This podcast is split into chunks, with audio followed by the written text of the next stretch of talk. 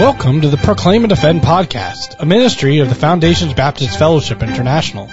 We seek to encourage and inform pastors on modern day topics from a biblical perspective. Our mission is to bring together like-minded Baptists to collaborate in glorifying God through fulfilling the Great Commission. All right. Well, good morning, everyone. It's Don Johnson with the Proclaim and Defend podcast. And we're here today to interview Larry Robbins about his article in Frontline earlier this year called Unique Opportunities of Community Chaplaincy.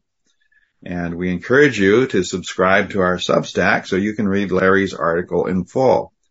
Now, Larry, uh, you served uh, as as part of the pastoral staff on two churches during your ministry, most recently at Tri Cities in uh, Westminster, Colorado, uh, where our annual meeting will be next year, Lord willing. That's correct.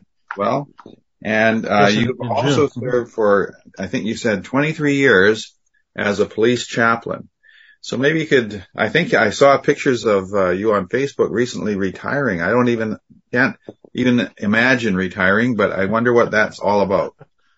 Well, yeah, retiring. Well, I retired from the uh, uh, Westminster Police, uh, being a volunteer chaplain there for about 23 and a half years. Um, had no idea when I started it, I'd be doing that for that many years, but it was tremendously rewarding, just a great time. But I, I retired from there, but I still keep my fingers involved a little bit, stop over at the police department and visit, uh, made a lot of friends, a lot of good friends, longtime friends. Right. Well, that's great. So, and you, and your role at the church, are you uh, busy doing things there still in the? I am. I'm on a limited role. I'm uh, a pastor. We kind of kid about it. I'm the only one that I know of in history that's been an associate pastor emeritus. So I've been here at the church. They just they just honored me for 40 years here at Tri City Baptist. I was 10 years in Augusta, Georgia, but uh, I'm still on staff officially, but uh, very limited role. I do a grief share ministry Right. uh, here at the church and assist in various different things. And I'm hopefully be an encouragement to pastor for uh, some years to come yet. Yeah, well, that's great. Yeah, you never, like, uh, I mean, retirement is a relative thing for those of us who are in the ministry. We just keep doing something uh, until we Well, can't that- move anymore. That's correct. Actually, I'm doing the same things. I just don't get paid for it. Yeah, there you go. That, well, that makes sense. Okay. All right. So let's talk about your article. We're going to, um, uh, you, you sort of got into chaplaincy. It sounds like from the article almost by accident. And I just, uh, wonder if you wanted to add something on that about, uh, commenting about the Lord's leading. Like sometimes things come into our lives and we didn't even expect we were going to do it, but, but the Lord clearly has had his hand in it. So maybe you could comment on that. Absolutely. As I look back on it, uh, the Lord definitely was leading and directing me. Uh, I didn't have any idea at the time. Um, uh, well, an associate pastor, another pastor we had here at the church had received a letter from the city, uh, uh, letting them know that, uh, us know that they're starting a chaplaincy program. They didn't have one at the Westminster Police Department. And the, uh, sergeant that was in charge of doing that, um, had been having a Bible study there in the uh, police department with three or four guys and they've been praying that God would really do something. In fact, the sergeant is actually a Bible college graduate, um, and he took about a year to plan and do it very carefully. And he thought the ethical thing to do was send out letters to about 120 churches here in Westminster, and so, uh, just an interest letter. And Right. our other associate pastor came, went one week to that. I didn't know anything about it, but he came back and said they're having a second meeting. Would you like to go with me?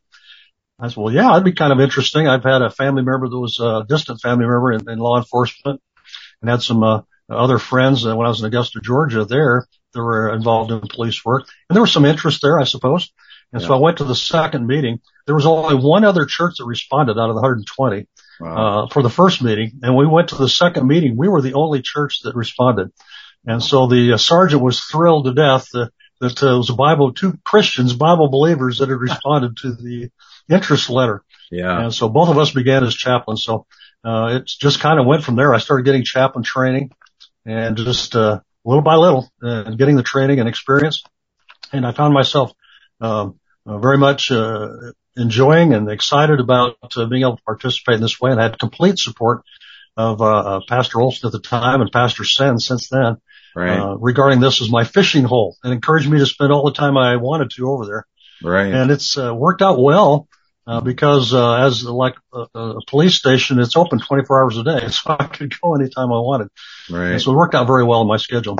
Right. Now the, um, uh, you mentioned training there, and um, that that brought to on my mind a couple of questions because I understand with like military chaplains, they require uh, an MDiv as a minimum requirement.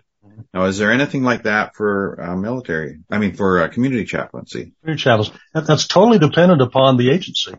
Uh, right. so this is a brand new program. And so we kind of established the requirements as we went along. So we kind of wrote that up. So we now have them there at Westminster.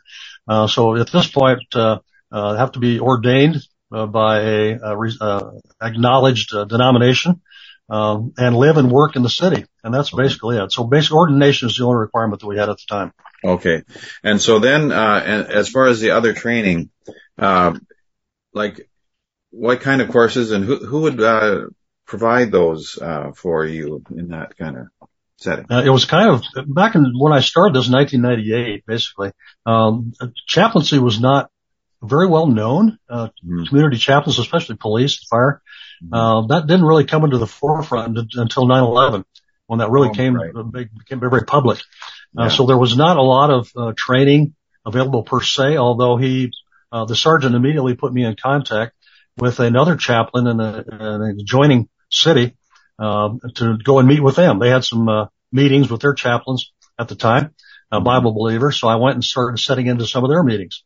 Right. And I was, uh, brought into contact with some other national organizations for training and I was traveling, uh, to those national meetings to get additional training, which was very helpful.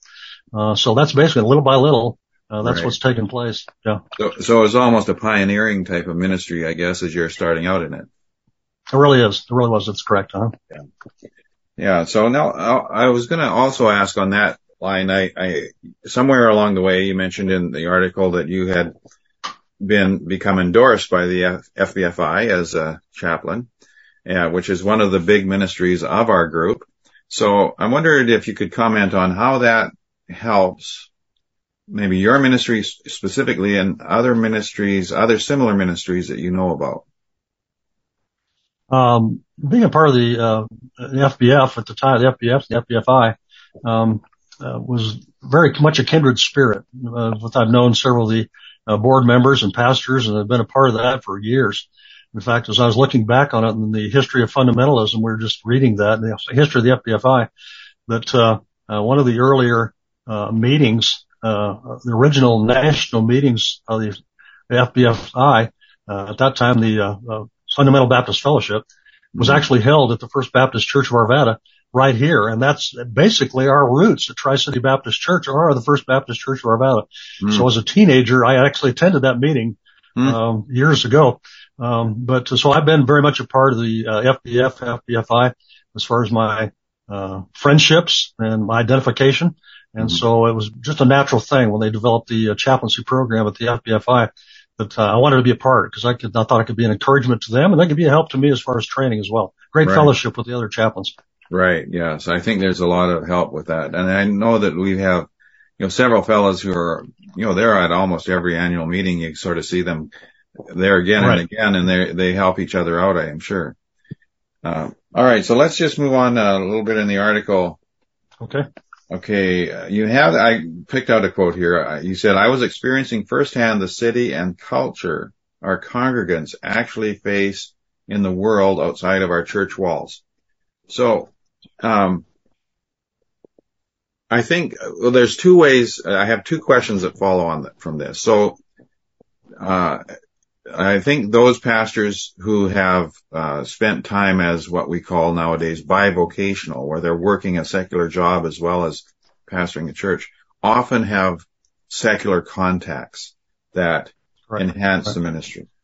But uh, how does that help? The first question is how does that help not outside the church walls, but inside the church walls? Like, how does it affect the way that you minister with people in the congregation?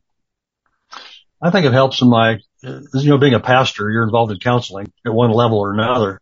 Yeah. And so I think it really helped me in understanding, uh, better, uh, the battles that they face when you're out riding with the police station, uh, police officers, and you go into uh, domestic situations, mm-hmm. uh, households, you go right into the household where they're, when they're experiencing problems, right. difficulties, difficulties with children, difficulties with spouses, uh, with family members.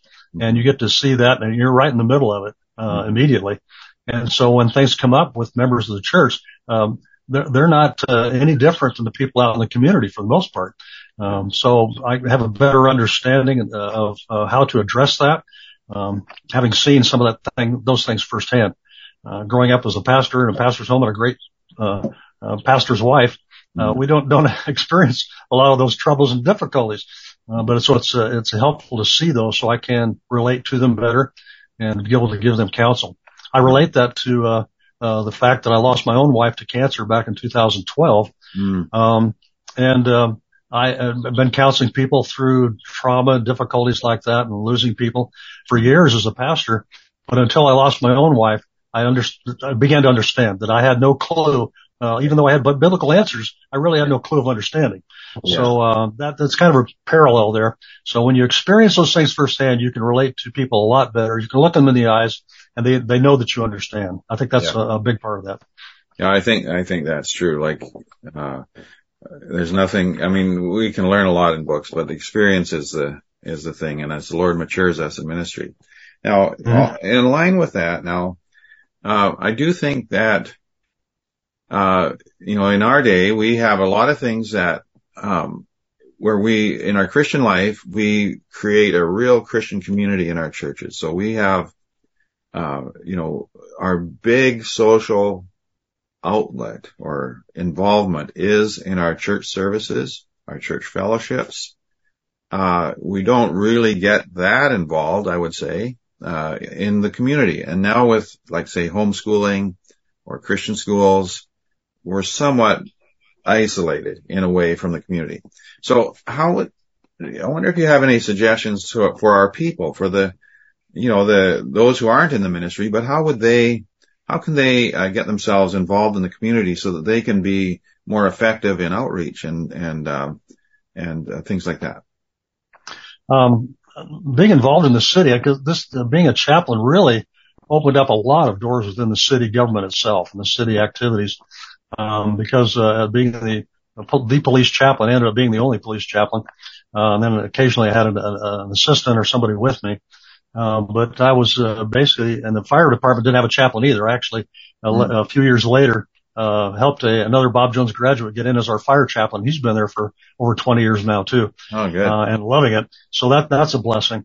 Uh, but, uh, I was regarded more as the city chaplain as much as I was the police chaplain mm. because every city event, whether it was the Christmas lighting ceremony, whether it was at the, uh, uh, Armed Forces Memorial Garden dedication every year or those things that they, they, events that they do, they'd always call me to come and open in prayer or close in prayer. Mm-hmm. Uh, so I used those opportunities to be involved in the city that way. So, uh, and even the city calendar, I, I knew much more about what was going on and, uh, would relate to our people in the church opportunities that they would have, uh, to actually go and uh, be a part of those events and be able to share a testimony, uh, with uh, those people in the, in the city. Uh, but we had a lot of it. In fact, in the police station itself, they began using our church facility for a lot of events. Mm. Uh, so we had the city coming into our church right. for different things. They become familiar with it, whether right. it be, uh, seminars or, or training for the police or whatever it might be. So a lot of city events started using our facility just because of my contact at the police department. Right. And I guess, uh, what you're saying there is that if people, you know, I mean, we can't do everything, obviously, but if you get involved right. in some way, I guess, uh, in, in community activities, I think that we, you know, maybe we can expand our horizons a bit and make contacts and then help bridge gaps so that people can, um, yes. hear the gospel through that. Absolutely. Now, those friends I made at the police station, I'd find out more about uh, things they've got going on. I'd be invited to some of their, their family events, um, large graduations or or uh, uh, retirements and different things like that. And a lot of that was uh, I did a lot of funerals as well. Yeah, and that got me really ingrained into the police family and a lot of their personal families. And we'd end up doing uh, having them over for dinner. They'd have me over for dinner. So yeah. there's a lot of outreach that way, which is really really a blessing. Yeah. So involvement is is really a key. Um, all right. So all right. So I, I, guess I was, I was also thinking about how as you're going, you talk about going on ride alongs and you're involved in situations. So in those, each of those opportunities, you'll have an opportunity to minister to a, you know, in a way to a hurting family or people that are, you know, in trouble. And, um, uh, but, but I would suspect most of your direct ministry or sort of your long-term ministry was, was, was with individuals in the police force. Would you say That's that? correct. Uh, oh, I would. Um, specifically in, in, our situation, uh, a lot of chaplain programs are set up differently. Uh, many police uh, departments set up where the uh, chaplains uh, function as victims advocates, where they go in and talk to the families who have been violated, crimes against them or whatever, and they function as victims advocates and counseling them. Uh, in, in, our department and like many other departments as well, I do not function as a victims advocate. Uh, in fact, we have a whole victims advocacy department where there's three full-time paid positions and about 20 volunteers that take care of the public. And my responsibility was strictly the police, their families, uh, the office personnel, dispatch, and it was uh, like a, a good-sized church family actually. Right. So uh, I was restricted to that. Uh, there was some overlap, however. When you're out on the street and there's a family hurting and a victim's advocate has not gotten there yet or they haven't requested one, I, there might be an occasion for me to get some encouragement and pray with them and do some of those things as well. But that was not my focus. Right. Okay. All right. Well, and I, I do think that, you know, as we build relationships, that's, uh, that is a key to being able to help people. Um, uh, okay. So the other thing that I wanted to talk about here is, um, uh, the the strain that police officers face on their lives, partly through the danger of their, uh, you know, their job. They're dealing with violent people sometimes, or people who are out of their heads with grief or whatever. Uh, and but we also have a climate where there's a rising antagonism towards uh, the police officers. You mentioned how it affects marriages. I wonder if um, you could comment on that and other personal problems that you've seen and tried to help people with, uh, the police officers themselves in their in their own lives. Uh, now the police culture itself has changed dramatically since I started. Now it's been over 25 years ago. Um, after 9/11, uh, police were everybody's hero, mm-hmm. uh, as well as firefighters for sure. Mm-hmm. Um, but uh, gradually, and that doesn't last long, people forget. Mm-hmm. And then with all the uh, I think agenda of the left has uh, uh tried to disrupt that uh, mm-hmm. sense of uh, law, law, law-abiding citizens and support for that. I don't think it's by accident. I think it's a satanic thing as well. Mm-hmm. But yeah, the opposition to police is extremely difficult for the officers. I mean, it was hard before just dealing with uh violent people, as you're right, that the, the, the threat of leaving the house uh, to go to work every day not knowing whether you're going to make it home safely at, at night. Uh, that's extremely difficult for spouses. Mm-hmm. Uh, I've got many examples of that where a police officer's been injured and, uh, uh within two months they're divorced because the wife couldn't handle it. Mm. Um, uh, just very difficult. It, it's uh, a lot of pressures. there was a time I was informed by the police station before they had a chaplain at all that in the history of the department for probably a hundred years, every officer that had been involved in a fatal shooting was divorced within six months. Really? Uh, so it's extremely difficult, just the pressures of, of that. And then you add to that the changing of climate where, uh, now you've got uh, laws that are restricting uh, police work that they've been trained to do, mm-hmm. where they're basically in Colorado. I know at this time, some states are different for sure, but uh, in Colorado, uh, every police officer, why they, they will be backed up by the department in criminal cases, uh, they're subject to a civil lawsuit every day they go out. Yeah. So people can come back and sue them and that's happening regularly. And so that puts an extreme amount of pressure. We had a lot of officers that when that's come about in the last four or five years, uh, well, they've totally gotten out of police work or they move out of state because as a result of that pressure. So very, very difficult. incredible. We, you know, um, it, I can imagine how stressful that is. Does, um, uh, I guess, I, do they have a, this is sort of a, this is not really your, about your article. Did, is there a shortage of police officers in your area? Oh my. Yes, we've been, every department in Colorado is understaffed. We have uh, openings. Uh, we were having, uh, our, uh, uh, in our department, we had basically 180 to 190, uh, officers, commissioned officers. And then of course all the support staffs. We're talking about 300 people basically there yeah. employed, but uh, we've been understaffed 20 to 25 percent uh, since before COVID. So, um, and it's uh, difficult to find officers, uh, new officers. We're getting good young men, but not as many. We're really searching and uh, you don't want to lower your standards. Uh, yeah. Because then you're, then you've got, uh, a lot yeah. of additional problems you don't need. Yeah. So, right. uh, yeah, it's very, very, most departments are down, uh, mm-hmm. and about on average, probably about 20% underneath what they're supposed to be having. So they, there's not as many people on the street. They can't cover as much and more people are more unsatisfied with police work because there's not enough coverage. Yeah. I wonder if, um, like, okay, so I have to confess, I have been pulled over a few times. I have a heavy foot, I guess.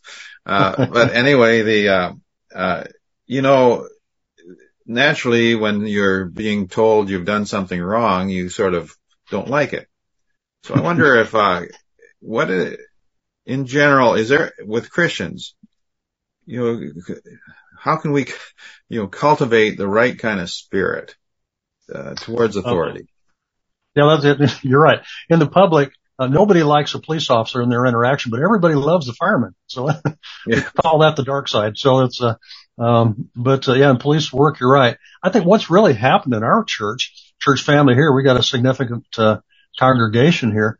Uh, but because we're having law enforcement days and have police officers here on a regular basis and honoring them, taking time to, to honor them, um, uh, basically when people of our congregation or pastors or whoever do get pulled over, uh, they seem to be uh, very quick to tell the officers and not trying to get out of it, but that they're very supportive of the police officers and they go to church here and they're praying for them and yeah. they appreciate what they're doing. And so I think just having those police officers around really, really uh, helps in having the right attitude when we are faced with those times when, yeah. okay, we're, uh, we've been, we've been caught, but, uh, we're doing something you're right. Yeah. Yeah. We are, I mean, it is, well, we have to acknowledge our guilt. So I remember this one time I was driving down the road and I saw the police trap and, uh, they're pulling people over right and left. And I'm about a, an hour later, I had to come back the same way and I forgot they were there. And it was a section, it's a spot where you drop down from 50 miles an hour to 40 miles an hour, the speed limit. And, you know, not thinking and not, and sure enough, they caught me and pulled me over. I said, man, I saw you before. And I said, but I, they had a really good spot. It was really an excellent spot. For why oh, you got me guilty? yeah, that's right. Yeah, no, no answer. That's right. Yeah. yeah, that's right. Well, we have to acknowledge when we've done something wrong. All right. Well, that's, that's uh, let's see here. Uh, well, we talked, you were talking about, uh, the idea of how, how the culture has changed and how the police departments are are down in their uh, uh, numbers, and I guess not only the the protests, but even COVID. I wonder how much um, how ha- much did that impact the culture? Uh, it, it, did, uh, for because you're you're here you're out. The police officer's job is to contact the public. Yeah. And so here we are with a pandemic going on and they had wearing masks, but we all know that that was not very effective anyway. And yeah. so uh, police officers were going in and taking their temperature every day when they came to work yeah. and being regularly tested, or else they couldn't they couldn't work.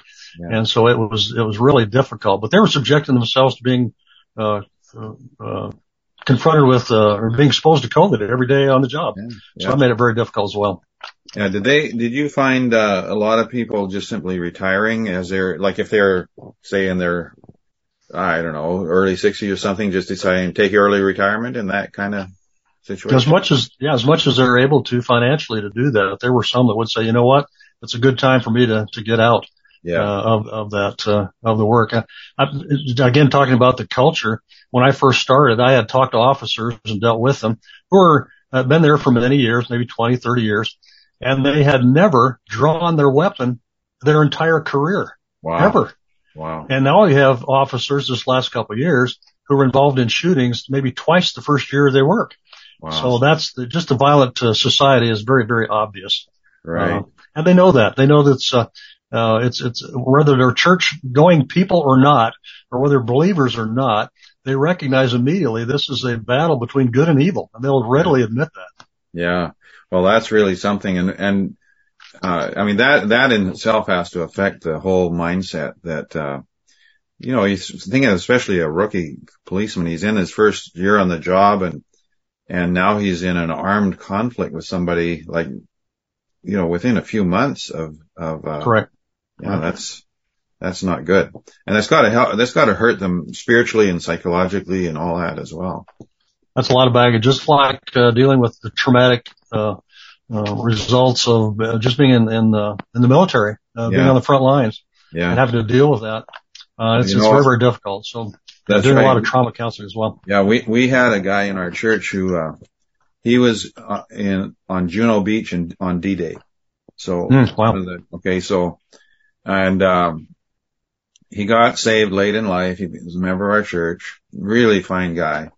And when he was dying, he he knew he was dying. He was near the end. He he uh made sure his family said that he wants to talk to you about something. So brought me in and he asked me, can God forgive someone for killing another man? Yeah. And that was, so that was like in 1944 all the way into the 2000s. He carried Right. that with him all those years. Right. So, Right. yeah, so we really need to have a spirit of, of, uh, sympathy and kindness towards those men and women who put themselves into that kind of situation. One one of the most effective things I I did in serving as chaplain, whenever we'd have a um, a meeting get together, or I'd see a police officer just been recently involved in a shooting, uh, uh, whatever the case might have been, but I'd immediately I wanted to know who they were, who was involved in it. But I'd find them, and the first thing that I would tell them is, "I'm proud of you. Thank you for doing your job." Because sometimes they don't know what how a chaplain's going to react. Well, I just killed somebody, and the chaplain's going to give Yeah. them a hard time, but not Yeah. me. I, I, listen, thank you for doing your job. I'm very proud of you. Yeah. And that went a long ways. Yeah. It really, really helped. Yeah, for sure. All right. So, um, let's see here. I guess as, uh, the last sort of thing I'd like to ask is what kind of advice would you give to younger pastors who might be considering community chaplaincy as uh, a way to enhance their ministry? Uh, I think it absolutely does enhance your ministry. I don't think it's a, um, uh, divisive thing where you've got the church and then you've got the, uh, chaplaincy that pulls you away from your church. I think it absolutely enhances it. I think it goes hand in hand. Uh, it gets the pastor, um, more in the, into the practical realm of ministry as opposed to just the book learning or the studying, which is important. It's vital. We know that. Yeah. Uh, you need to be in the Word. You've got to be studying the Word. So I think we also need to be involved in people's lives and in ministry in the communities that where God has called us to reach. And so Yeah. I think it's very, very important for young men to do that. I know it's really hard, especially in church planning. If you're the only pastor or, or one or two people on staff, it's difficult to spend that time. Yeah. But, uh, I think in a limited role, initially at least, I had that privilege of being an associate pastor. So, uh, that allowed me a lot more time than maybe a senior pastor might. But I think it'd be a, a great opportunity and a great enhancement for the ministry and, uh, uh, just making your entire church more evangelistic. It's a Yeah. wonderful thing. I guess that would give you, even in illustrations that when you have an opportunity to preach, you would, things that you could bring in that might, uh, encourage the people to have a community mindset, I guess is. You get tremendous, uh, illustrations for your sermons. Yes, For I sure. bet you do. Yeah, you have to anonymize them, but yeah, so, but yeah, for sure.